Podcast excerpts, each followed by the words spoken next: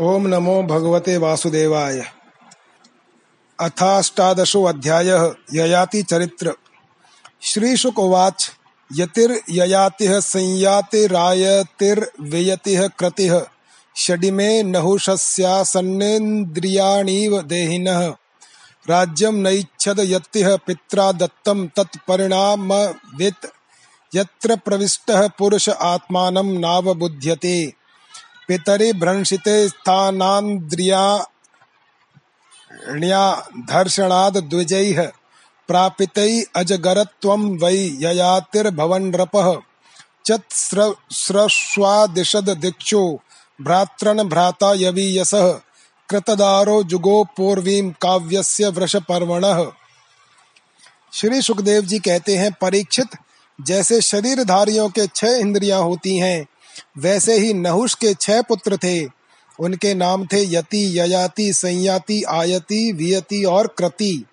नहुष अपने बड़े पुत्र यति को राज्य देना चाहते थे, परंतु उसने स्वीकार नहीं किया, क्योंकि वह राज्य पाने का परिणाम जानता था। राज्य एक ऐसी वस्तु है कि जो उसके दाव पेच और प्रबंध आदि में भीतर प्रवेश कर जाता है, वह अपने आत्म स्वरूप को नहीं समझ सकता। जब इंद्र पत्नी शची से सहवास करने की चेष्टा करने के कारण नहुष को ब्राह्मणों ने इंद्र पद से गिरा दिया और अजगर बना दिया, तब राजा के पद पर ययाति बैठे। ययाति ने अपने चार छोटे भाइयों को चार दिशाओं में नियुक्त कर दिया और स्वयं शुक्राचार्य की पुत्री, देवयानी और दैत्यराज वर्ष वृष परवा की पुत्री शर्मिष्ठा को पत्नी के रूप में स्वीकार करके पृथ्वी की रक्षा करने लगा। राजोवाच। भगवान काव्य नाहुषः राजन्य विप्रयोः कस्माद् विवाहः प्रतिलोमकः। श्रीशुकुवाच। एकदा दानवेन्द्रस्य शर्मिष्ठा नाम कन्यका, सखी सहस्र संयुक्ता गुरुपुत्र्या च भामिनी। देवयान्या पुरोद्याने पुष्पित द्रुम संकुले व्यचरत कल गीता लिन लिनी पुलिने अबला। ता जलाशया मासाद्य कन्याः कमललोचनाः। तीरे न्यस्य दुक्कूलानि विजह्रु सिंचितीर्मिथः राजा परीक्षित ने पूछा, भगवान भगवान शुक्राचार्य जी तो ब्राह्मण थे और ययाति क्षत्रिय, फिर ब्राह्मण कन्या और क्षत्रिय वर का प्रतिलोम विवाह कैसे हुआ? श्री सुखदेव जी ने कहा, राजन दानवराज वृष परवा की एक बड़ी माननी कन्या थी। उसका नाम था शर्मिष्ठा। वह एक दिन अपनी गुरुपुत्री देवयानी और हज़ारों सखियों के साथ अपने राजधानी के श्रेष्ठ उद्यान में टहल रही थी। उस उद्यान में सुंदर सुंदर पुष्पों से लदे हुए अनेकों वृक्ष थे। उसमें एक बड़ा ही सुंदर सरोवर था। सरोवर में कमल खिले हुए थे और उन पर बड़े ही मधुर स्वर से भौरे गुंजार कर रहे थे। उसकी ध्वनि से सरोवर का तट गूंज रहा था। जलाशय के पास पहुँचने पर उन सुंदरी कन्याओं ने अपने अपने वस्त्र तो घाट पर रख दिए और उस तालाब में प्रवेश करके वे एक दूसरे पर जल उलीच उलीच कर क्रीड़ा करने लगी। वीक्ष्य व्रजंतम गिरिशम सह देव्या वृष स्थितम सहसोर्तीर्य वासांस पर्युध्रुवीडिता स्त्रियः। शर्मिष्ठा जानती वासो गुरुपुत्र्याः समव्यतः। समव्यतत स्वयं मत्वा प्रकुपिता देवयानी दम ब्रवीत। अहो निरीक्ष्य तामस्या कर्म ह्या साम्प्रतम् अस्मर्धायं धृतवती शुनीव। हविरध्वरे, यैरिदं तपसा सृष्टं मुखं पुंसः परस्य ये। धार्यते यैरिह ज्योतिः शिवः पन्थाश्च दर्शितः। यान वन्दन्त्युपतिष्ठन्ते लोकनाथाः सुरेश्वराः। भगवानपि विश्वात्मा पावनः श्रीनिकेतनः। वयं तत्रापि भृगवः शिष्यो अस्यानः पितासरुः, पितासुरः। अस्माद्धार्यं धृतवती शूद्रो वेदमिवासति। एवं शपन्तीं शर्मिष्ठा गुरुपुत्रीं भाषत। वृषा श्वसन्त्युरङ्गीव दर्शिता दष्टदच्छदा। आत्मवृत्तं विज्ञाय कत्थसे बहु भिक्षुकी। किम न प्रतीक्षसे अस्माकं ग्रहान् बलिभुजो यथा। एवं विधैः सुपुरुषैः क्षिप्त्वा आचार्यसुतां सतीं। शर्मिष्ठा प्राक्षिपतकूपे वास आदाय मन्युना। उसी समय उधर से पार्वती जी के साथ बैल पर चढ़े हुए भगवान शंकर आ निकले। उनको देखकर सबकी सब कन्याएँ सकुचा गईं और उन्होंने झटपट सरोवर से निकलकर अपने अपने वस्त्र पहन लिए। शीघ्रता के कारण शर्मिष्ठा ने अनजान में देवयानी के वस्त्र को अपना समझकर पहन लिया। इस पर देवयानी क्रोध के मारे आग बबूला हो गई। उसने कहा, अरे देखो तो सही, इस दासी ने कितना अनुचित काम कर डाला। राम राम, जैसे कुतिया यज्ञ का भविष्य उठा ले जाए, वैसे ही इसने मेरे वस्त्र पहन लिए हैं, जिन ब्राह्मणों ने अपने तपोबल से संसार की सृष्टि की है, जो परम पुरुष परमात्मा के मुख रूप हैं, जो अपने हृदय में निरंतर ज्योतिर्मय परमात्मा को धारण किए रहते हैं, और जिन्होंने संपूर्ण पापियों, प्राणियों के कल्याण के लिए वैदिक मार्ग का निर्देश किया है बड़े बड़े लोकपाल तथा देवराज इंद्र ब्रह्मा आदि भी जिनके चरणों की वंदना और सेवा करते हैं, और तो क्या लक्ष्मी जी के एकमात्र आश्रय, परम पावन विश्वात्मा भगवान भी जिनकी वंदना और स्तुति करते हैं, उन्हीं ब्राह्मणों में हम सबसे श्रेष्ठ भृगुवंशी हैं, और इसका पिता प्रथम तो असुर है, फिर हमारा शिष्य है। इस पर भी इस दुष्टा ने जैसे शूद्र वेद पढ़ ले, उसी तरह हमारे कपड़ों को पहन लिया है।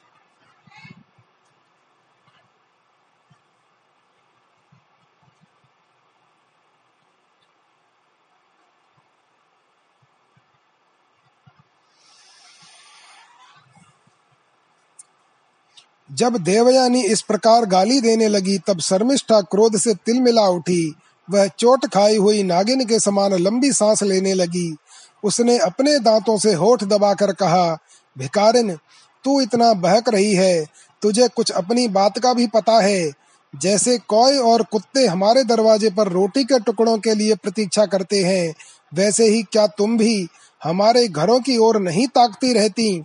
शर्मिष्ठा ने इस प्रकार बड़ी, कड़ी कड़ी बात कहकर गुरुपुत्री देवयानी का तिरस्कार किया और क्रोधवश उसके वस्त्र छीनकर उसे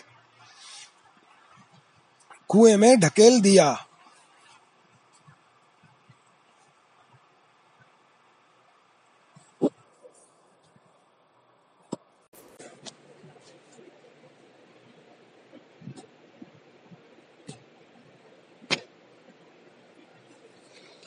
तस्यां गतायां स्वगृहं ययातिर्मृगयां चरन्, प्राप्तो यद्रच्छया कूपे जलार्थी तां ददर्शः।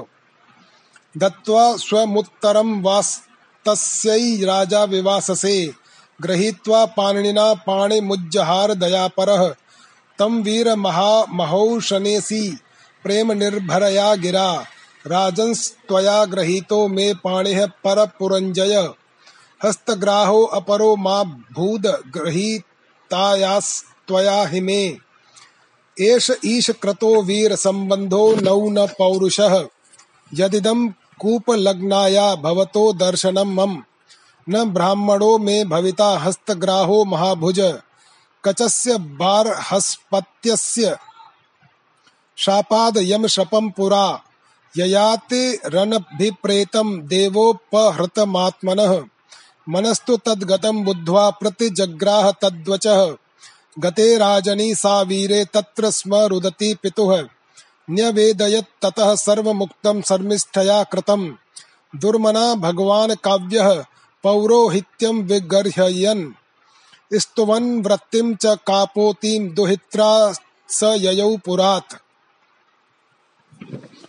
शर्मिष्ठा के चले जाने के बाद संयोग व शिकार खेलते हुए राजा ययाति उधर आ निकले। उन्हें जल की आवश्यकता थी, इसलिए कुएँ में पड़ी हुई देवयानी को उन्होंने देख लिया। उस समय वह वस्त्रहीन थी, इसलिए उन्होंने अपना दुपट्टा उसे दे दिया और दया करके अपने हाथ से उसका हाथ पकड़कर उसे बाहर निकाल लिया। देवयानी ने प्रेम भरी वाणी से वीर ययाति से कहा, वीर शिरोमणि राजन आज आपने मेरा हाथ पकड़ा है, अब जब आपने मेरा हाथ पकड़ लिया, तब कोई दूसरा इसे न पकड़े।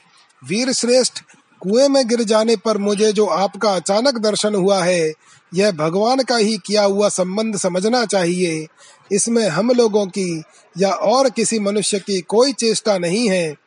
वीर श्रेष्ठ, पहले मैंने बृहस्पति के पुत्र कच को श्राप दे दिया था, इस पर उसने भी मुझे श्राप दे दिया। इसी कारण ब्राह्मण मेरा पानी ग्रहण नहीं कर सकता। बृहस्पति जी के पुत्र का पुत्र कच शुक्राचार्य जी से मृत संजीवनी विद्या पढ़ता था। अध्ययन समाप्त करके जब वह अपने घर जाने लगा तो देवयानी ने उसे वरण करना चाहा, परंतु गुरु पुत्री होने के कारण कच ने उसका प्रस्ताव स्वीकार नहीं किया। इस पर देवयानी ने उसे श्राप दे दिया कि तुम्हारी पड़ी हुई विद्या निष्फल हो जाए। कच ने भी उसे श्राप दिया कि कोई भी ब्राह्मण तुम्हें पत्नी रूप में स्वीकार न करेगा। ययाति को शास्त्र प्रतिकूल होने के कारण यह संबंध अभिष्ट तो न था, परंतु उन्होंने देखा कि प्रारब्ध ने स्वयं ही मुझे यह उपहार दिया है और मेरा मन भी इसकी ओर खिंच रहा है। इसलिए ययाति ने उसकी बात मान ली। वीर राजा ययाति जब चले गए तब देवयानी रोती पीटती अपने पिता शुक्राचार्य के पास पहुँची और शर्मिष्ठा ने जो कुछ किया था, वह सब उन्हें कह सुनाया। शर्मिष्ठा के व्यवहार से भगवान शुक्राचार्य का भी मन उचट गया। वे पुरोहिताई की निंदा करने लगे। उन्होंने सोचा कि इसकी अपेक्षा तो खेत या बाजारों में से कबूतर की तरह कुछ बीन कर खा लेना अच्छा है। अतः अपनी कन्या देवयानी को साथ लेकर वे नगर से निकल पड़े। वृष पर्वा तमाज्ञाय प्रत्यनीक विवेक्षित्यम गुरुं प्रसादयन मूर्ध्ना पादयोः पतितः पथे। क्षणार्ध मन्युर्भगवान् शिष्यं व्याचष्ट भार्गवः कामो अस्याः क्रियतां राजन्नैनां त्यक्तुमिहोत्सहे। तथेत्यवस्थिते प्राह देवयानी मनोगतम्। पित्रा दत्ता यतो यास्ये सानुगात् यातु मामनु।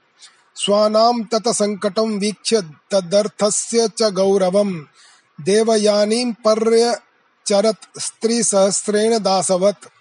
नाहुषाय सुतां दत्त्वा सह शर्मिष्ठयोषना तमाह राजन् शर्मिष्ठा माधास्तल्पे न कर्हिचित्। विलोक्यौषनसीं राजन् शर्मिष्ठा स प्रजां क्वचित्। तमेव वव्रे रहसि सख्याः पतिम्रतौ सती। राजपुत्यार्थितौ अप पत्ये धर्मं चावेक्ष्य धर्मवित्। स्मरञ्चुक्रवचः काले दिष्टमेवाभ्यपद्यत। यदुं च तुर्वसुं चैव देवयानी व्यजायत।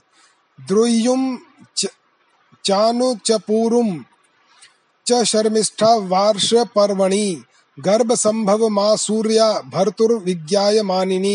देवयानी पितुर्गेहम ययौ क्रोध विमूर्छिता। जब वृषपर्वा को यह मालूम हुआ तो उनके मन में यह शंका हुई कि गुरुजी कहीं शत्रुओं की जीत न करा दें अथवा मुझे शाप न दे दें। अतएव वे उनको प्रसन्न करने के लिए पीछे पीछे गए और रास्ते में उनके चरणों पर सिर के बल गिर गए। भगवान शुक्राचार्य जी का क्रोध तो आधे ही क्षण का था। उन्होंने वृषपर्वा से कहा, राजन मैं अपनी पुत्री देवयानी को नहीं छोड़ सकता। इसलिए इसकी जो इच्छा हो तुम पूरी कर दो। फिर मुझे लौट चलने में कोई आपत्ति न होगी। जब वृषपर्वा ने ठीक है कहकर उनकी आज्ञा स्वीकार कर ली, तब ये देवयानी ने अपने मन की बात कही। उसने कहा, पिताजी, मुझे जिस किसी को दे दें और मैं जहाँ कहीं जाऊँ, शर्मिष्ठा अपनी सहेलियों के साथ मेरी सेवा के लिए वहीं चले। शर्मिष्ठा ने अपने परिवार वालों का संकट और उनके कार्य का गौरव देखकर देवयानी की बात स्वीकार कर ली। वह अपनी एक हज़ार सहेलियों के साथ दासी के समान उसकी सेवा करने लगी। शुक्राचार्य जी ने देवयानी का विवाह राजा ययाति के साथ कर दिया और शर्मिष्ठा को दासी के रूप में देकर उनसे कह दिया, राजन, इसको अपनी सेज पर कभी न आने देना। परीक्षित, कुछ ही दिनों बाद देवयानी पुत्रवती हो गई उसको पुत्रवती देखकर एक दिन शर्मिष्ठा ने भी अपने ऋतु काल में देवयानी के पति ययाति से एकांत में सहवास की याचना की। शर्मिष्ठा के पुत्र के लिए प्रार्थना धर्म संगत है। यह देखकर धर्मज्ञ राजा ययाति ने शुक्राचार्य की बात याद रहने पर भी यही निश्चय किया कि समय पर प्रारब्ध के अनुसार जो होना होगा, हो जाएगा। देवयानी के दो पुत्र हुए, यदु और तुर्वसु। और वृषपर्वा की पुत्री शर्मिष्ठा के तीन पुत्र हुए ध्रुयु अनु और पुरु। जब माननी देवयानी को यह मालूम हुआ कि शर्मिष्ठा को भी मेरे पति के द्वारा ही गर्भ रहा था, तब वह क्रोध से बेसुध होकर अपने पिता के घर चली गई। प्रिया मनुगत कामी वचोभिरूप मंत्रयन न प्रसादयितुम शेके पाद संवाहनादिभिः शुक्रस्तमाह कुपित स्त्री कामान रत पुरुष। त्वाम जरा विशताम मंद विरूप करणी नृणाम। ययातिरुवाच, अतृप्तो असम्यद्य कामानां ब्रह्मन दुहितरी स्मते। व्यत त्यस्यताम तथा यथा कामं वयसा यो अभिधास्यति। इति लब्धव्यवस्थानः, पुत्रं ज्येष्ठं वोचत। यदोतात प्रतीच्छेमां जरां देहि निजं वयः। माता महकृतां वत्स न तृप्तो विषयेष्वहं वयसा भवदीयेन रंस्ये कतिपयाः समाः। कामी ययाति ने मीठी मीठी बातें, अनुनय विनय और चरण दबाने आदि के द्वारा देवयानी को मनाने की चेष्टा की, उसके पीछे पीछे वहाँ तक गए भी, परंतु मना न सके। शुक्राचार्य जी ने भी क्रोध में भरकर ययाति से कहा, तू अत्यंत स्त्री लंपट, मंद बुद्धि और झूठा है। जा तेरे शरीर में वह बुढ़ापा आ जाए, जो मनुष्यों को कुरूप कर देता है। ब्राह्मण आपकी पुत्रों, पुत्री के साथ विषय भोग करते करते, मैं, अभी मेरी तृप्ति नहीं हुई है। इस शाप से तो आपकी पुत्री का भी अनिष्ट ही है।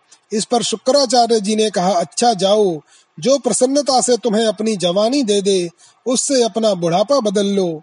शुक्राचार्य जी ने जब ऐसी व्यवस्था दे दी, तब अपनी राजधानी में आकर ययाति ने अपने बड़े पुत्र यदु से कहा, बेटा, तुम अपनी जवानी मुझे दे दो, और अपने नाना का दिया हुआ यह बुढ़ापा तुम स्वीकार कर लो, क्योंकि मेरे प्यारे पुत्र मैं अभी विषयों से तृप्त नहीं हुआ हूँ, इसलिए तुम्हारी आयु लेकर मैं कुछ वर्षों तक और आनंद भोगूँगा। यदुर्वाच, नोत्सहे जरसा स्थातु मंतरा, प्राप्तया तब अविदित्वा सुखम ग्राम्यम वै तृष्णयम नेति पुरुष। तुर्वश्रुश्चोदितः पित्रा द्रुयुश्चानुश्च भारत। प्रत्याचक्षुरधर्मज्ञा, ह्यनित्ये नित्यबुद्धयः अप्रच्छत तनयं पुरुः पुरुं वयसोनं गुणाधिकं न त्वमग्रजवद वत्स माँ प्रत्याख्यातुमर्हसि। पुरुर्वाच, कौन लोके मनुष्येन्द्र पितुरात्मकृतः पुमान प्रतिकर्तुम क्षमो यस्य प्रसादाद विन्दते परम।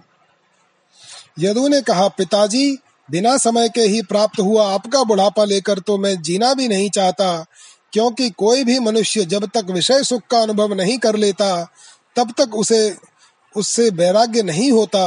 परीक्षित इसी प्रकार तुर्वसुद द्रुयु और अनु ने भी पिता की आज्ञा स्वीकार कर दी। सच पूछो तो उन पुत्रों को धर्म के तत्व मालूम ही नहीं था। वे इस अनित्य शरीर को ही नित्य माने बैठे थे। अब ययाति ने अवस्था में सबसे छोटे किंतु गुणों में बड़े अपने पुत्र पूरु को बुलाकर पूछा, और कहा, बेटा, अपने बड़े भाइयों के समान तुम्हें तो मेरी बात नहीं टालनी चाहिए। पुरु ने कहा, पिताजी, पिता की कृपा से मनुष्य को परम पद की प्राप्ति हो सकती है। वास्तव में पुत्र का शरीर पिता का ही दिया हुआ है। ऐसी अवस्था में ऐसा कौन है जो इस संसार में पिता के उपकारों का बदला चुका सके? उत्तम चिंतित कुर्यात प्रोक्तकारी तु मध्यम। अधमो अश्रद्धया कुर्याद कर्तोच्चरितम पितुः। इति प्रमुदितः पुरुः प्रत्यगृह्णाज्जराम पितुः। सो अपि तद्वयसा कामान यथा वज्जुजुषे नृप सप्तद्वीपपतिः सम्यक् पितृवत् पालयन् प्रजाः। यथोपजोषं विषयान् जुजुषे अव्याहतेन्द्रियः। देवयान्यप्यनुदिनं मनोवाग्देहवस्तुभिः। प्रेयसः परमां प्रीतिमुवाह प्रेयसीरः। अजयद यज्ञ पुरुषम क्रतुभिर्भूरि दक्षिणैः सर्वदेवमयं देवं सर्ववेदमयं हरिम्। यस्मिन्निदं विरचितं व्योम्नीव जलदावलिः। नानेव भाति नाभाति स्वप्नमाया मनोरथः। तमेव हृदि विन्यस्य वासुदेवं गुहाशयम्। नारायणमणयीयांसं निराशाय निराशीरजयत् प्रभुम्। एवं वर्ष सहस्राणि मनः मनः सुखम्। विदधानो अपि नात्रप्यत, सार्वभौमः कदिन्द्रियैः। उत्तम पुत्र तो वह है, जो पिता के मन की बात बिना कहे ही कर दे कहने पर श्रद्धा के साथ आज्ञा पालन करने वाले पुत्र को मध्यम कहते हैं। जो आज्ञा प्राप्त होने पर भी अश्रद्धा से उसका पालन करे, वह अधम पुत्र है। और जो किसी प्रकार भी पिता की आज्ञा का पालन नहीं करता, उसको तो पुत्र कहना ही भूल है। वह तो पिता का मलमूत्र ही है। परीक्षित, इस प्रकार कहकर पुरु ने बड़े आनंद से अपने पिता का बुढ़ापा स्वीकार कर लिया। राजा ययाति भी उसकी जवानी लेकर पूर्ववत विषयों का सेवन करने लगे। वे सातों द्वीपों के एक छत्र सम्राट थे। पिता के समान भली भांति प्रजा का पालन करते थे। उनकी इंद्रियों में पूरी शक्ति थी। और ये, वे यथावसर यथा प्राप्त विषयों का यथेच्छ उपभोग करते थे। देवयानी उनकी प्रियतमा पत्नी थी। वह अपने प्रियतम ययाति को अपने मन, वाणी, शरीर और वस्तुओं के द्वारा दिन दिन और भी प्रसन्न करने लगी और एकांत में सुख देने लगी। राजा ययाति ने समस्त वेदों के प्रतिपाद्य सर्वदेव स्वरूप यज्ञ पुरुष भगवान श्री हरि का बहुत से बड़ी बड़ी दक्षिणा वाले यज्ञों से यजन किया। जैसे आकाश में दल के दल बादल दिखते हैं और कभी नहीं भी दिखते, वैसे ही परमात्मा के स्वरूप में यह जगत स्वप्न, माया और मनोराज्य के समान कल्पित है। यह कभी अनेक नाम और रूपों के रूप में प्रतीत होता है और कभी नहीं भी। वे परमात्मा सबके हृदय में विराजमान है। उनका स्वरूप सूक्ष्म से भी सूक्ष्म है। उन्हीं सर्वशक्तिमान, सर्वव्यापी भगवान श्री नारायण को अपने हृदय में स्थापित करके राजा ययाति ने निष्काम भाव से उसका, उनका यजन किया। इस प्रकार एक हज़ार वर्ष तक उन्होंने अपनी उच्छृंखल इंद्रियों के साथ मन को जोड़कर उसके प्रिय विषयों को भोगा, परंतु इतने पर भी चक्रवर्ती सम्राट ययाति की भोगों से तृप्ति न हो सकी। इति श्रीमद्भागवते महापुराणे पारमहंस्याम संगीतायां नवम स्कंधे अष्टादशो अध्यायः।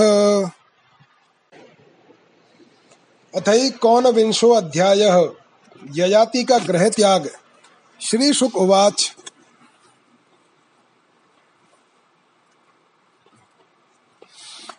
स इत्थमाचरन् कामान् स्त्रैणो अपह अभ्रवमात्मनः बुद्धया बुद्ध्वा प्रियायै निर्विण्णो गाथामेतामगायत् शृणु भार्गव्युव्यमूं गाथां मद्वेधाचरितां भुवि।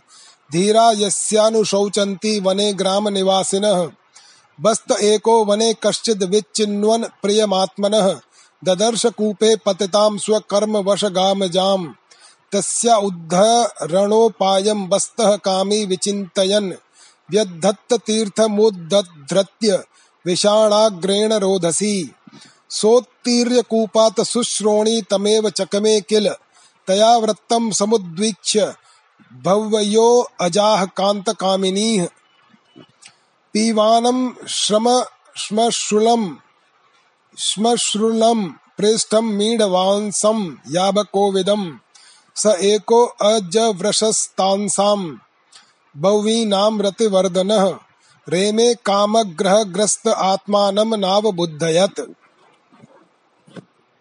श्री सुखदेव जी कहते हैं, परीक्षित राजा ययाति एक इस प्रकार स्त्री के वश में होकर विषयों का उपभोग करते रहे। एक दिन जब अपने अधः पतन पर दृष्टि गई, तब उन्हें बड़ा वैराग्य हुआ और उन्होंने अपनी प्रिय पत्नी देवयानी से इस गाथा का गान किया। भृगुनंदिनी, तुम यह गाथा सुनो।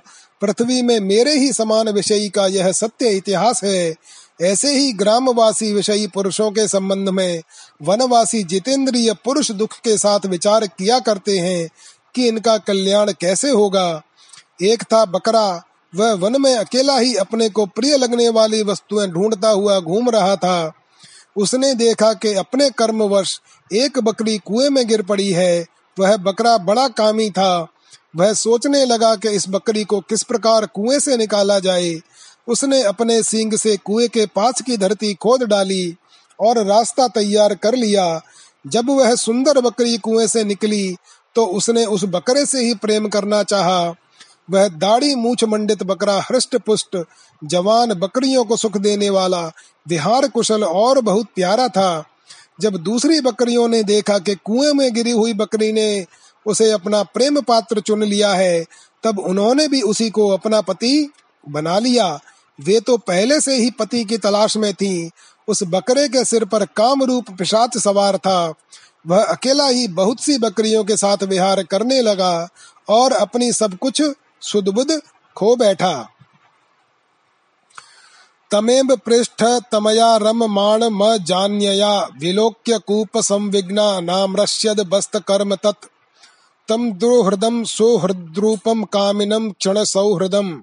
इंद्रिया रा मुत्सृज्य स्वामिनं दुःखिता ययौ। सोऽपि चानुगतः स्त्रैणः कृपणस्तां प्रसादितुं कुर्वन्निडविडाकारं नाशक्नोत् पथे सन्धितुम् तस्यास्तत्र द्विजः कश्चिद्जास्वाम्यच्छिन्नदरुषा लम्बन्तं वृषणं भूयः सन्दधे अर्थाय योगवित्। सम्बद्धवृषणः सोऽपि ह्यजया कूपलब्धया कालम बहुतिथम भद्रे कामई नाद्यापि तुष्यति तथा हम कृपणः शुभ्रु भवत्याः प्रेम यंत्रितः आत्मानं नाभिजानामि मोहिस, मोहितस्तव मायया। जब उसकी कुएँ में से निकाली हुई प्रियतमा बकरी ने देखा कि मेरा पति तो अपनी दूसरी प्रियतमा बकरी से विहार कर रहा है तो उसे बकरे की यह करतूत सहन न हुई। उसने देखा कि यह तो बड़ा कामी है, इसके प्रेम का कोई भरोसा नहीं है, और यह मित्र के रूप में शत्रु का काम कर रहा है। अतः वह बकरी उस इंद्रिय लोलुप बकरे को छोड़कर बड़े दुख से अपने पालने वाले के पास चली गई। वह दीन कामी बकरा उसे मनाने के लिए मैं मैं करता हुआ उसके पीछे पीछे चला, परंतु उसे मार्ग में मना न सका। उस बकरी का स्वामी एक ब्राह्मण था उसने क्रोध में आकर बकरे के लटकते हुए अंडकोश को काट दिया। परंतु फिर उस बकरी का ही भला करने के लिए फिर से उसे जोड़ भी दिया। प्रिय, उसे इस प्रकार के बहुत से उपाय मालूम थे। प्रिय, इस प्रकार अंडकोश जुड़ जाने पर वह बकरा फिर कुएँ से निकली हुई बकरी के साथ बहुत दिनों तक विषय भोग करता रहा, परंतु आज तक उसे संतोष न हुआ। सुंदरी, मेरी भी यही दशा है तुम्हारे प्रेम पाश में बंद कर मैं भी अत्यंत दीन हो गया। तुम्हारी माया से मोहित होकर मैं अपने आप को भी भूल गया हूँ। यत पृथिव्यां व्रीह, व्रीहि यवं हिरण्यं पशवः स्त्रियः, न दुह्यन्ति मनः प्रीतिं पुंसः काम हतस्यते। न जातु कामः कामा नाम पभोगेन शाम्यति। हविषा कृष्ण वर्तमेव भूय एवाभिवर्धते। यदा न कुरुते भावं सर्वभूतेष्वमङ्गलम् समदृष्टेस्तदा पुंसः सर्वाः सुखमया दिशः। या दुस्त्यजा दुर्मतिभिर्जीर्यतो या न जीर्यते। ताम तृष्णाम दुःख निवहाम निवहाम शर्म कामो द्रुतम त्यजेत। मात्रा स्वस्त्रा दुहित्रा वा ना विक्तासनो भवेत। बलवा निंद्रिय ग्रामो विद्वान समपि कर्षति। प्रिय, पृथ्वी में जितने भी धान्य, चावल, जौ आदि सुवर्ण पशु और स्त्रियाँ हैं, वे सबके सब मिलकर भी उस पुरुष के मन को संतुष्ट नहीं कर सकते, जो कामनाओं के प्रहार से जर्जर हो रहा है। विषयों के भोगने से भोग वासना कभी शांत नहीं हो सकती, बल्कि जैसे घी की आहुति डालने पर आग और भड़क उठती है वैसे ही भोग वासनाएँ भी भोगों से प्रबल हो जाती हैं। जब मनुष्य किसी भी प्राणी और किसी भी वस्तु के साथ राग द्वेष का भाव नहीं रखता, तब वह समदर्शी हो जाता है तथा उसके लिए सभी दिशाएँ सुखमयी बन जाती हैं। विषयों की तृष्णा ही दुखों का उद्गम स्थान है। मंद बुद्धि लोग बड़ी कठिनाई से उसका त्याग कर सकते हैं। शरीर बूढ़ा हो जाता है पर तृष्णा नित्य नवीन ही होती जाती है। अतः जो अपना कल्याण चाहता है, उसे शीघ्र से शीघ्र इस तृष्णा, यानी भोग विलास का त्याग कर देना चाहिए। और तो क्या, अपनी माँ, बहन और कन्या के साथ भी अकेले एक आसन पर सटकर नहीं बैठना चाहिए। इंद्रियाँ इतनी बलवान हैं कि वे बड़े बड़े विद्वानों को भी विचलित कर देती हैं। पूर्णम वर्ष सहस्रम में विषयान सेवतो असकृत तथापि चानुसवनम तृष्णा तेषुपजायते तस्मादेतामहं त्यक्त्वा ब्रह्मण्याधाय मानसं। निर्द्वन्द्वो निरहङ्कारश्चरिष्यामि मृगैः सह। दृष्टं श्रुतं सद् बुद्ध्वा नानुध्यायेन संविशेत्। संसृतिं चात्मनाशं च तत्र विद्वान् स आत्मदृक् इत्युक्त्वा नाहुषो जायां तदीयं पूरवे वयः, दत्त्वा स्वाम जरसं तस्मादाददे विगतस्पृहः। दिशि दक्षिणपूर्वस्यां ध्रुयुं दक्षिणतोद्यदुं प्रतीच्यां तुर्वसुं चक्र उदीच्यामनुमीश्वरम् भूमण्डलस्य सर्वस्य पूरुमर्हत्तमं विशाम्। अभेषिच्याग्रजांस्तस्य वशे स्थाप्य वनं ययौ। आसेवितं वर्षपूगान् षड्वर्गं विषयेषु सह क्षणेन मुमुचे नीडं जातपक्ष इव द्विजः। स तत्र निर्मुक्त समस्त संग आत्मानुभूत्या विद्युत परे अमले ब्रह्मणि वासुदेवे, लेभे गतिम भागवतीं प्रतीतः। विषयों का बार बार सेवन करते करते मेरे एक हज़ार वर्ष पूरे हो गए। फिर भी क्षण प्रति क्षण उन भोगों की लालसा बढ़ती ही जा रही है। इसलिए मैं अब भोगों की वासना तृष्णा का परित्याग करके अपना अंतकरण परमात्मा के प्रति समर्पित कर दूँगा और शीत, उष्ण, सुख, दुख आदि के भावों से ऊपर उठकर अहंकार से मुक्त हो हरिणों के साथ वन में विचरूँगा। लोक परलोक दोनों के ही भोग असत हैं। ऐसा समझकर न तो उनका चिंतन करना चाहिए और न भोग ही समझना चाहिए कि उनके चिंतन से ही जन्म, मृत्यु रूप संसार की प्राप्ति होती है और उनके भोग से तो आत्मनाश ही हो जाता है। वास्तव में इनके रहस्य को जानकर इनसे अलग रहने वाला ही आत्मज्ञानी है। परीक्षित ययाति ने अपनी पत्नी से इस प्रकार कहकर पुरु की जवानी उसे लौटा दी और उससे अपना बुढ़ापा ले लिया। यह इसलिए कि अब उनके चित्त में विषयों की वासना नहीं रह गई थी। इसके बाद उन्होंने दक्षिण पूर्व दिशा में ध्रुयु दक्षिण में यदु, पश्चिम में तुरवसु और उत्तर में अनु को राज्य दे दिया। सारे भूमंडल की समस्त संपत्तियों के योग्यतम पात्र पुरु को अपने राज्य पर अभिषिक्त करके तथा बड़े भाइयों को उसके अधीन बनाकर वे वन में चले गए। यद्यपि राजा ययाति ने बहुत वर्षों तक इंद्रियों से विषयों का सुख भोगा था परंतु जैसे पाख निकल आने पर पक्षी अपना घोंसला छोड़ देता है, वैसे ही उन्होंने एक क्षण में ही सब कुछ छोड़ दिया। वन में जाकर याजा ययाति ने समस्त आसक्तियों से छुट्टी पा ली। आत्म साक्षात्कार के द्वारा उनका त्रिगुणमय लिंग शरीर नष्ट हो गया। उन्होंने माया मल से रहित पर ब्रह्म परमात्मा वासुदेव में मिलकर वह भागवती गति प्राप्त की, जो बड़े बड़े भगवान के प्रेमी संतों को प्राप्त होती है। श्रुत्वा गाथाम देवयानी मेने प्रस्तोभमात्मनः। स्त्री पुंसोः स्नेह वैकल्व्यात् परे हा समिवेरितम् सा सन्निवासं सुहृदां प्रापायामिव गच्छताम्। विज्ञायेश्वर तंत्राणां माया विरचितं प्रभोः। सर्वत्र संगमुत्सृज्य स्वप्नौपम्येन भार्गवी। कृष्णे मनः समावेश्य व्यधुनो लिङ्गमात्मनः नमस्तुभ्यं भगवते वासुदेवाय वेधसे, सर्वभूताधिवासाय शांताय बृहते नमः। जब देवयानी ने वह गाथा सुनी तो उसने समझ लिया कि ये मुझे निवृत्ति मार्ग के लिए प्रोत्साहित कर रहे हैं। क्योंकि स्त्री पुरुष में परस्पर प्रेम के कारण विरह होने पर विकलता होती है, यह सोचकर ही इन्होंने यह बात हँसी हँसी में कही है। स्वजन संबंधियों का, जो ईश्वर के अधीन है, एक स्थान पर इकट्ठा हो जाना वैसा ही है, जैसा प्याऊ पर पथिकों का। यह सब भगवान की माया का खेल और स्वप्न के सरीका ही है। ऐसा समझकर देवयानी ने सब पदार्थों की आसक्ति त्याग दी और अपने मन को भगवान श्री कृष्ण में तन्मय करके बंधन के हेतु लिंग शरीर का परित्याग कर दिया। और वह भगवान को प्राप्त हो गई।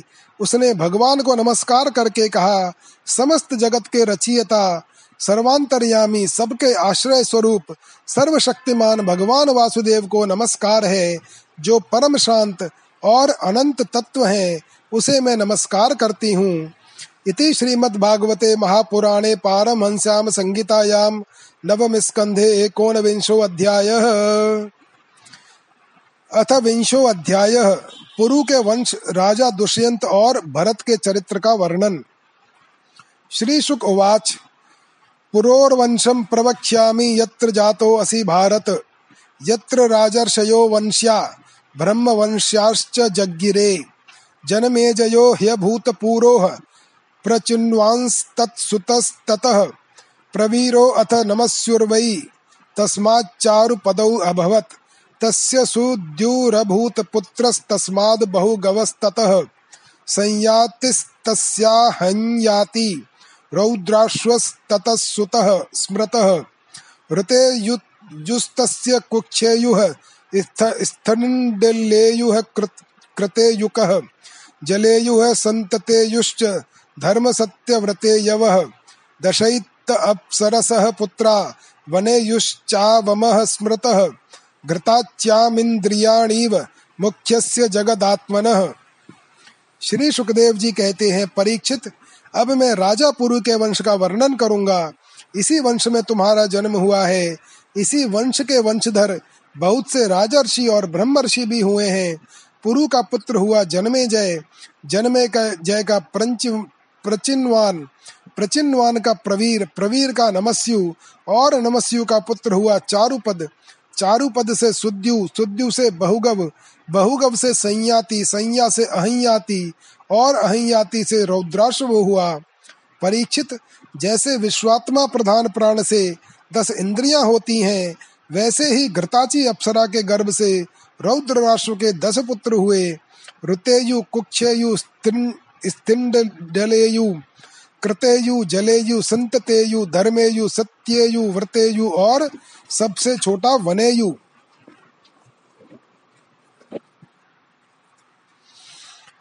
ऋतेयो रंति भारो अभूत त्रयस्तस्यात्मजा नृप सुमित सुमतिर ध्रुवो अप्रतिरथ कण्वो अप्रतिरथात्मज।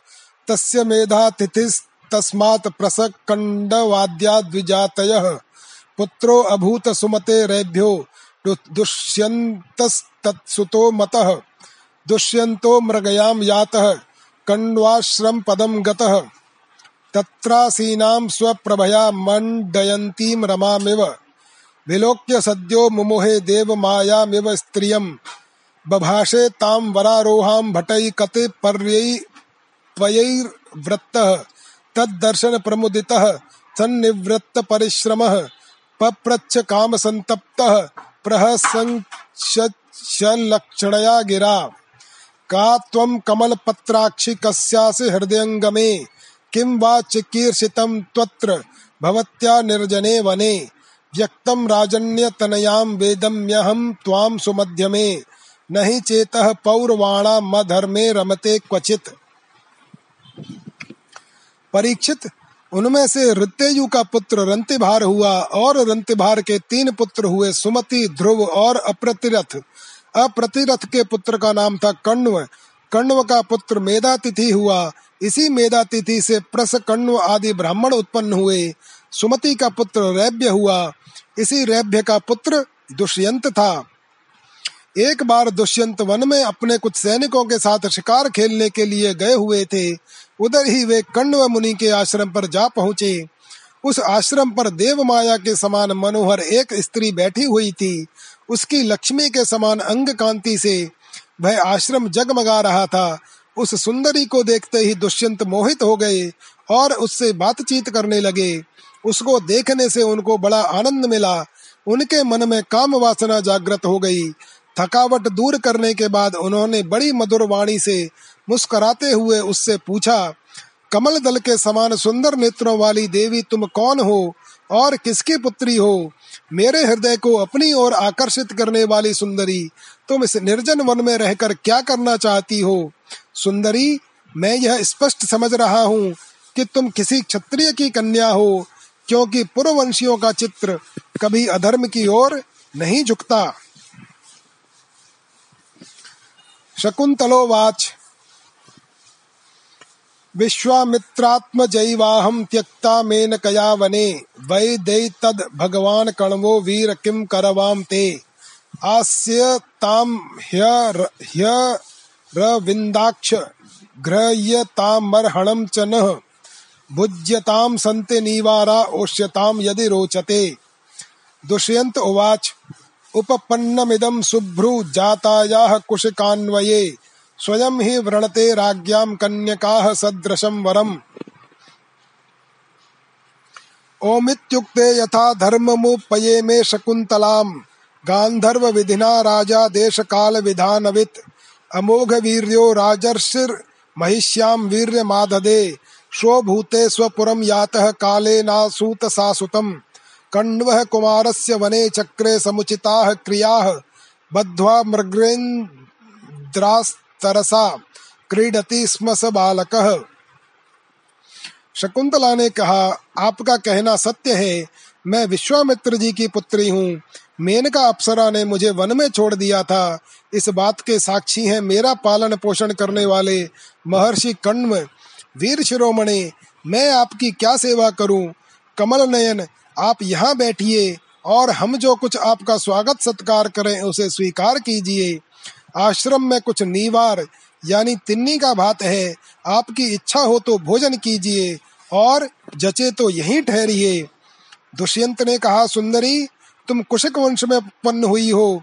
इसलिए इस प्रकार का आतिथ्य सत्कार तुम्हारे योग्य ही है, क्योंकि राजकन्याएँ स्वयं ही अपने योग्य पति को वर्ण कर लिया करती हैं। शकुंतला की स्वीकृति मिल जाने पर देश, काल और शास्त्र की आज्ञा को जानने वाले राजा दुष्यंत ने गांधर्व विधि से धर्मानुसार उसके साथ विवाह कर लिया।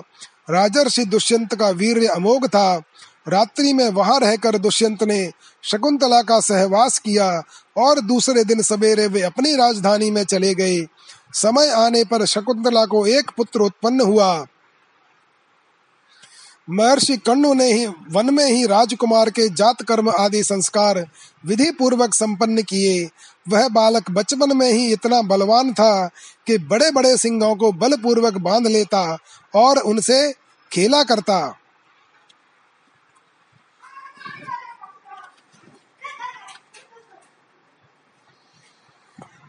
तम दुरत्य य विक्रमांतमादाय प्रमदोत्तमा हरे हरेरंशांशम सम्भूतं भर्तुरन्तिकमागतमत् यदा न जग्रहे राजा भार्य पुत्र वनिन्दितौ, शृण्वतां सर्वभूतानां के वागा हा शरीरिणी। माता भस्त्रा पितुः पुत्रो येन जातः स एव सः। भरस्व पुत्रं दुष्यन्त मावमंस्थाः शकुन्तलाम्। रेतोदाह पुत्रो नयति नरदेव यमक्षयात्। त्वम या चास्य धाता गर्भस्य सत्यमाह शकुंतला पितर्यु परते सो अपि चक्रवर्ती महायशाह महिमा गीयते तस्य हरेरंश भुवो भुवय। चक्रम दक्षिण हस्ते अस्य पद्मकोशो अस्य पादयोः। ईजे महाभिषेकेण सो अभिषिक्तो अधिराड विभुः पंच पंचाशता मैर मैध्येर गंगा या मनु वाजिबिह मामतेयं पुरोधाय यमुना यामनु प्रभुः।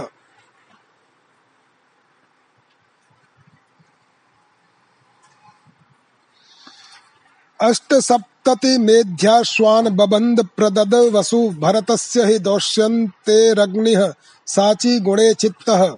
सहस्रम बद्वशो यस्मिन् ब्राह्मणा गा विभेजिरे।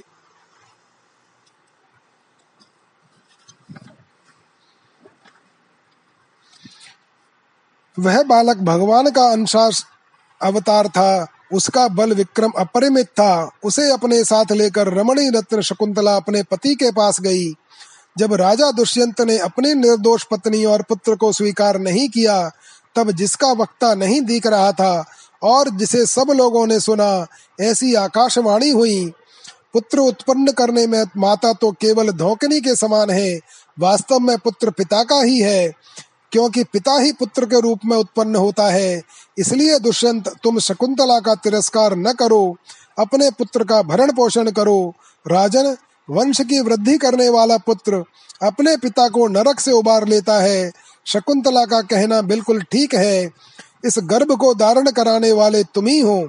परीक्षित, पिता दुष्यंत की मृत्यु हो जाने के बाद वह परम यशस्वी बालक चक्रवर्ती सम्राट हुआ। उसका जन्म भगवान के अंश से हुआ था। आज भी पृथ्वी पर उसकी महिमा का गान किया जाता है। उसके दाहिने हाथ में चक्र का चिन्ह था और पैरों में कमल कोश का। महाभिषेक की विधि से राजा धीराज के पद पर उसका अभिषेक हुआ। भरत बड़ा शक्तिशाली राजा था।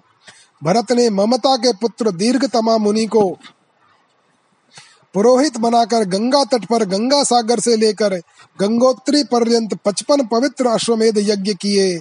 और इसी प्रकार यमुना तट पर भी प्रयाग से लेकर यमुनोत्री तक उन्होंने अठहत्तर अश्वमेध यज्ञ किए। इन्हीं सभी यज्ञों में उन्होंने अपार धनराशि का दान किया था। दुष्यंत कुमार भरत का यज्ञ अग्नि स्थापन बड़े ही उत्तम गुण वाले स्थान में किया गया था। उस स्थान में भरत ने इतनी गौ दान में दी थी कि एक हज़ार ब्राह्मणों से प्रत्येक ब्राह्मण को एक एक बद्व तेरह हज़ार चौरासी गौ मिली थी।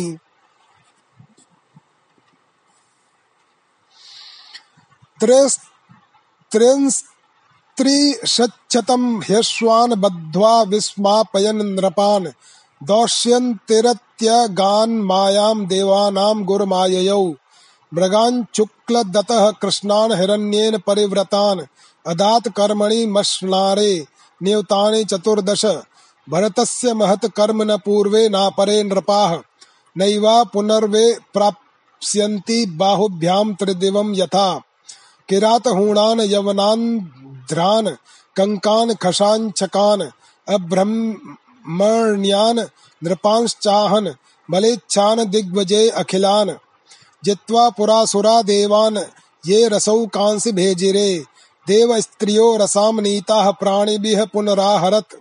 सर्व कामान दुदुहतुः प्रजानाम तस्य रोदसी। समास्त्रीण वसाहस्त्रीर दिक्षु चक्रम वर्तयत।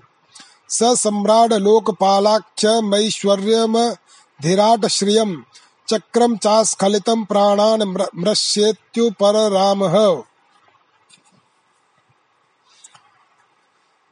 इस प्रकार राजा भरत ने उन यज्ञों में एक घोड़े बांधकर 133 यज्ञ करके समस्त नरपतियों को असीम आश्चर्य में डाल दिया।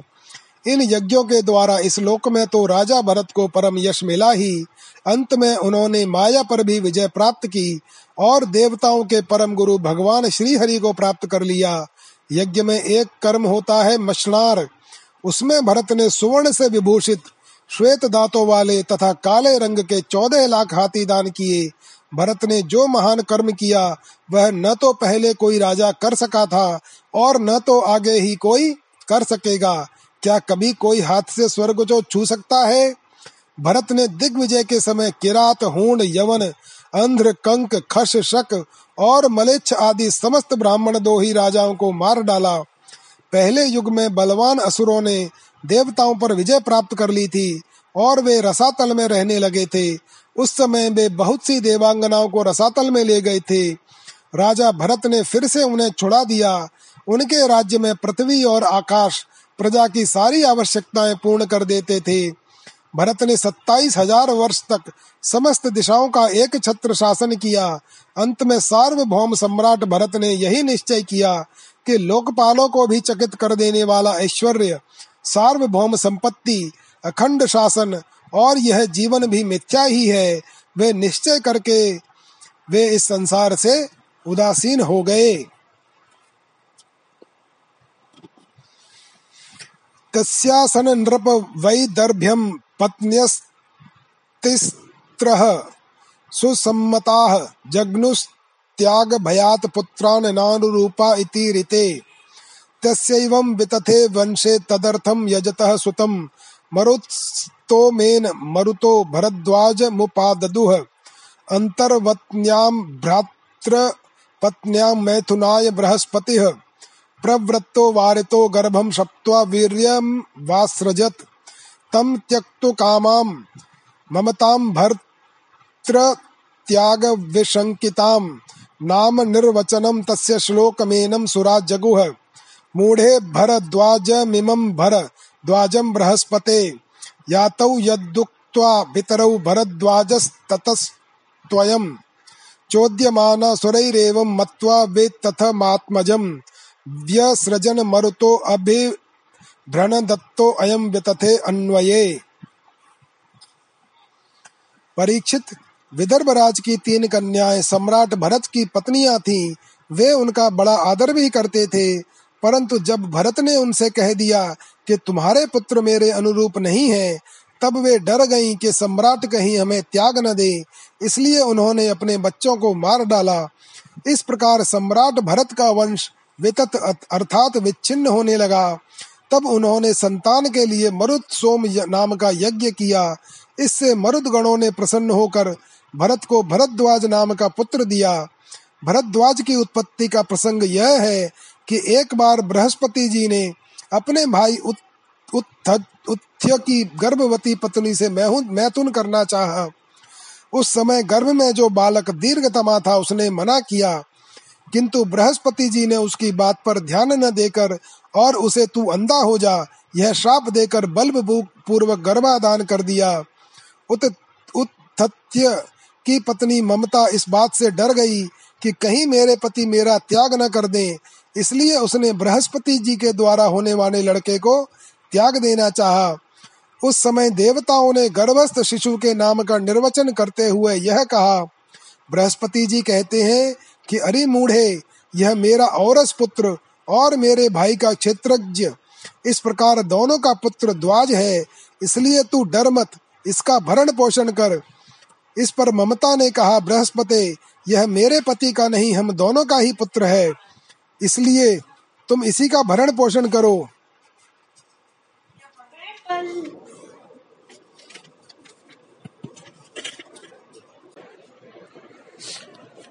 इस प्रकार आपस में विवाद करते हुए माता पिता दोनों ही इसको छोड़कर चले गए।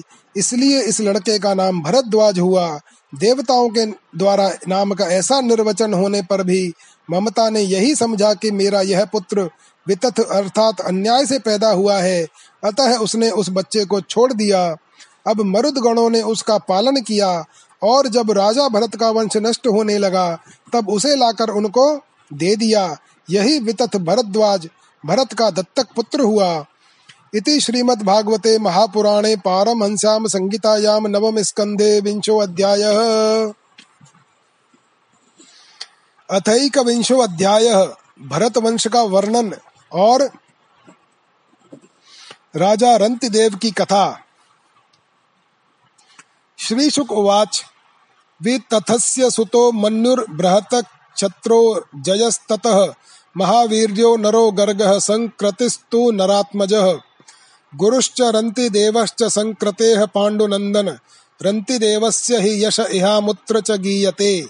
व्यद्वित्तस्य ददतो लब्धं लब्धं बुभुक्षतः निष्किञ्चनस्य धीरस्य स कुटुम्बस्य सीदतः व्यतियुरष्टचत्वारिंशदहान्यपिबतः किल? घृतपायसंयावम् तोयं प्रातरूपस्थितं। कृच्छ्रप्राप्तकुटुम्बस्य श्रुत्रण्डभ्यां जातवेपथोः अतिथिर्ब्राह्मणः काले भोक्तुकामस्य चागमत्। तस्मै संव्यभजत सो अन्नमाद्रत्य श्रद्धयान्वितः। हरिं सर्वत्र सम्पश्यन् स भुक्त्वा प्रययो द्विजः। अथान्यो भोक्ष्यमाणस्य विभक्तस्य महीपते। विभक्तं व्यभजत तस्मै वृषलाय हरिं स्मरन्। याते शूद्रे, तमन्यो अगादतिथिः स्वभिराव्रतः। राजन मे दीयतामन्नं स गणाय बुभुक्षते। श्री सुखदेव जी कहते हैं, परीक्षित, वितत अथवा भरद्वाज का पुत्र था मन्यु। मन्यु के पाँच पुत्र हुए, बृहत छत्र जय, महावीर, नर और गर्ग। नर का पुत्र था संकृति संकृति के दो पुत्र हुए गुरु और रंतिदेव। परीक्षित, रंतिदेव का निर्मल यश इस लोक और परलोक में सब जगह गाया जाता है। रंतिदेव आकाश के समान, बिना उद्योग के ही दैववश प्राप्त वस्तु का उपभोग करते। और दिनों दिन उनकी पूंजी घटती जाती।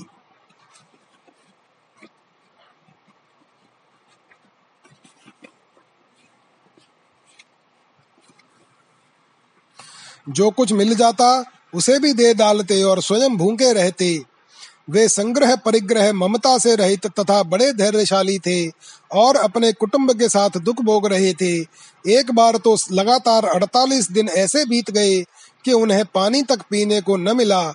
उनचासवें दिन प्रातः काल ही उन्हें कुछ घी घी, खीर, हलवा और जल मिला। उनका परिवार बड़े संकट में था। भूख और प्यास के मारे वे लोग काँप रहे थे। परंतु ज्यो ही उन लोगों ने भोजन करना चाहा, त्यों ही एक ब्राह्मण अतिथि के रूप में आ गया। रंत देव सब में श्री भगवान के ही दर्शन करते थे। अतएव उन्होंने बड़ी श्रद्धा से आदर पूर्वक उसी अन्न में से ब्राह्मण को भोजन कराया। ब्राह्मण देवता भोजन करके चले गए। परीक्षित अब बचे हुए अन्न को रंत देव ने आपस में बांट लिया और भोजन करना चाहा। उसी समय एक दूसरा शूद्र अतिथि आ गया। रंति देव ने भगवान का स्मरण करते हुए उस बचे हुए अन्न में से भी कुछ भाग शूद्र के रूप में आए अतिथि को खिला दिया। जब शूद्र खा पी कर चला गया तब कुत्तों को लिए हुए एक और अतिथि आया।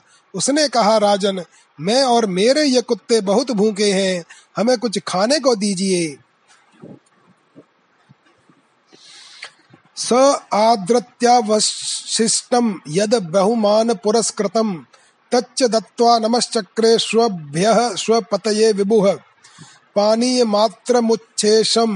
तच्चैक परितर्पणं पास्यतः पुलकसो अभ्यागादपो देय्य शुभस्य मे।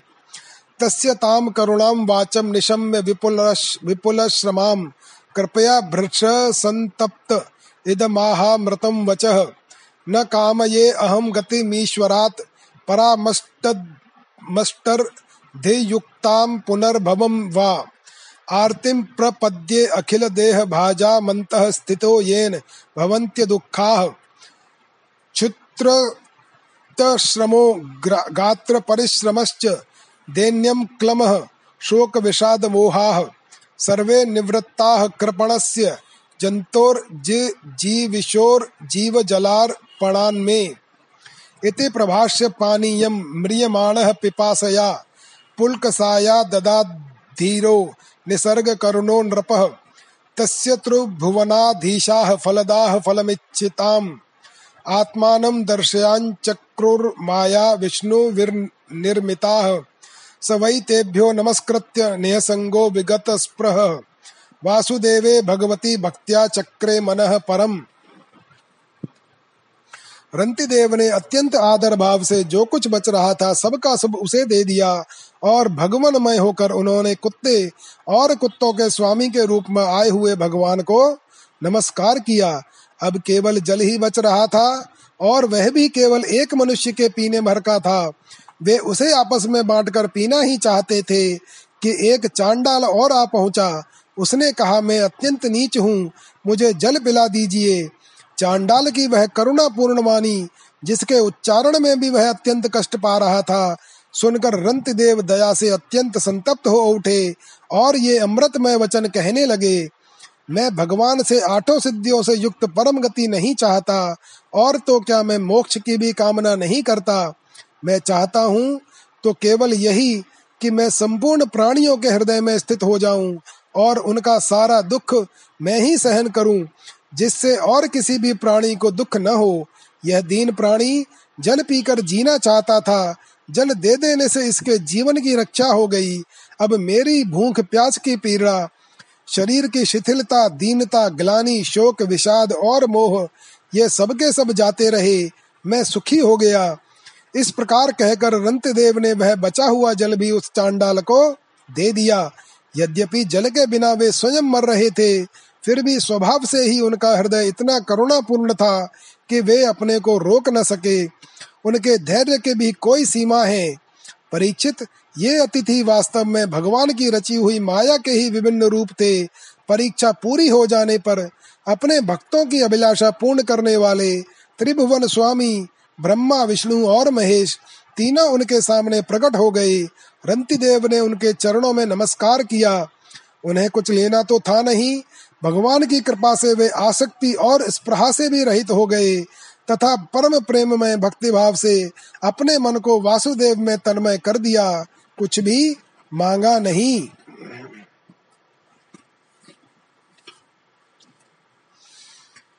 ईश्वरालम्बनं चित्तं कुर्वतो अनन्यराधसः माया गुणमयी राजन् स्वप्नवत् प्रत्यलीयत्। तत्प्रसङ्गानुभावेन रन्ते देवा वनुवर्तिनः। अभवन् योगिनः सर्वे नारायण परायणाः। गर्गाच्छिनिस्ततो गार्ग्यः। चित्राद् ब्रह्म ह्यवर्तत। दुरत् दुरितक्षयो महावीर्यात्, तस्य त्रय्यारुणिः कविः। पुष्करा ऋणिरित्यत्र ये ब्रह्मण गताः बृहत् क्षत्रस्य पुत्रो अभूदस्ति यद्धस्ति नापुरम्। अजमीढो द्विमीढश्च, पुरुमीढश्च हस्तिनः। अजमीढस्य वंशाः, स्युः प्रियमेधादयो द्विजाः। अजमीढाद् बृहदिषुस्तस्य पुत्रो बृहद्धनुः, बृहत्कायस्ततस्तस्य पुत्र आजी जयद्रथः तत्सुतो विशदस्तस्य सेनजित समजायत रुचिराश्वो दृढहनुः काश्यो वतश्च तत्सुताः पारः, पृथुसेनस्तदात्मजः। पारस्य तनयो नीपस्तस्य पुत्रशतं त्वभूत्। स कृत्वयां शुककन्यायां ब्रह्मदत्तं जीजनत्। स योगी गविभार्यायां विश्वक्सेन मधात सुतम। जैगीश्व योपदेशेन योग तंत्रम चकारः। उदकस्वनस्ततस्माद् भल्लादो बारहदीशवाह परीक्षित उन्हें भगवान के सिवा और किसी भी वस्तु की इच्छा तो थी नहीं। उन्होंने अपने मन को पूर्ण रूप से भगवान में लगा दिया। इसलिए त्रिगुणमयी माया जागने पर स्वप्न दृश्य के समान नष्ट हो गई। रंत देव के अनुयायी भी उनके संग के प्रभाव से योगी हो गए और सब भगवान के ही आश्रित परम भक्त बन गए। मन्यु पुत्र गर्ग से शिनी और शिनी से गार्ग्य का जन्म हुआ। यद्यपि गार्ग्य क्षत्रिय था फिर भी उससे ब्राह्मण वंश चला। महावीर का पुत्र था दुरितक्षय। दुरितक्षय के तीन पुत्र हुए त्रैयारुणी कवि और पुष्कारुणी ये तीनों ब्राह्मण हो गए। बृहत क्षेत्र का पुत्र हुआ हस्ती। उसी ने हस्तिनापुर बसाया था। हस्ती के तीन पुत्र थे अजमीढ़, दुमीढ़ और पुरुमीढ़। अजमीढ़ के पुत्रों में प्रियमेद आदि ब्राह्मण हुए। इन्हीं अजमीढ़ के एक पुत्र का नाम था बृहदिशु बृहदिशु का पुत्र हुआ, बृहद धनु बृहद धनु का, बृहद काय, और बृहद काय का जयद्रथ हुआ। जयद्रथ का पुत्र हुआ विशद, और विशद का सेनजित। सेनजित के चार पुत्र हुए, वृचिराश्व दृढ़ हनु काश्य और वत्स। वृचिराश्व का पुत्र पार था, और पार का प्रथुसेन पार के दूसरे पुत्र का नाम नीप था, उसके सौ पुत्र थे। इसी नीप ने छाया, यानी शुक की कन्या कृत्वी से विवाह किया था। उससे ब्रह्मदत्त नामक पुत्र उत्पन्न हुआ। ब्रह्मदत्त बड़ा योगी था। उसने अपनी पत्नी सरस्वती के गर्भ से विश्वकसेन नामक पुत्र उत्पन्न किया। इसी विश्वकसेन ने जैगीश्वय के उपदेश से योग शास्त्र की रचना की। विश्वकसेन का पुत्र था उदकस्वन और उदकस्वन का भल्लाद। ये सब बृहदिशु के वंशज हुए। यवि नरो द्विमीढ़स्य कति मांस तत्सुतः स्मृतः। नाम्ना सत्यधृतिर्यस्य दृढनेमिः सुपार्श्वकृत्। सुपार्श्वात् सुमेतिस्तस्य पुत्रः सन्नते मांस्ततः। कृतिर्हिरण्यनाभाद यो योगं प्राप्य जगौ स्म षट्। संगिताः प्राच्य साम्नां वै नीपो ह्युग्रायुधस्ततः। तस्य खेम्यः सुवीरो अथ सुवीरस्य रिपुञ्जयः। ततो बहुरथो नाम पुरुमीढो अप्रजोत अभवत्। नलिन्याम जमीढस्य नीलः शान्तेः सुतस्ततः। शान्तेः सुशान्तिस्तत्पुत्रः पुरुजो अर्कस्ततो अभवत्। भर्म्याश्वस्तनयस्तस्य पञ्चासन्मुदगलादयः। यवीनरो बृहदिषुः काम्पिल्यः सञ्जयः सुताः। भर्म्याश्वः प्राह पुत्रा मे पञ्चानां रक्षणाया हे। विषयाणां मल्लमिमे इति पञ्चालसङ्गीताः मुद्गलाद् ब्रह्म निर्वृत्तं गोत्रं मोदगल्यसङ्गीतम् मिथुनं मुद्गलाद् भार्म्याद् दिवो दासः पुमानभूत्। अहल्या कन्यका यस्यां शतानन्दस्तु गौतमात्। तस्य सत्यधृतिः पुत्रो धनुर्वेद विशारदः शरद्वांस्तत्सुतो यस्माद्दुर्वी दुर्वशी दर्शनात् किल। शरस्तम्बे अपदतद रेतो मिथुनं तदभूच्छुद्भम् तददृष्ट्वा कृपया घृणलाञ्छन्तनुर्मृगयां चरन्। कृपः कुमारः कन्या च द्रोणपत्न्य भवत कृपी। द्विमीड का पुत्र था यवीनर। यवीनर का कृतिमान कृतिमान का सत्य धृति सत्य धृति का दृढ़ नेमी और दृढ़ नेमी का पुत्र सुपार्श्व हुआ। सुपार्श्व से सुमति सुमति से सन्नतिमान और सन्नतिमान से कृति का जन्म हुआ। उसने हिरण्य नाभ से योग्य विद्या प्राप्त की थी और प्राच्य साम नामक ऋचाओं की छह संकिताएँ कही थी। कृति का पुत्र नीप था। नीप का उग्रायुध उग्रायुध का क्षेम्य क्षेम्य का सुवीर और सुवीर का पुत्र था रिपुंजय। रिपुंजय का पुत्र था बहुरथ।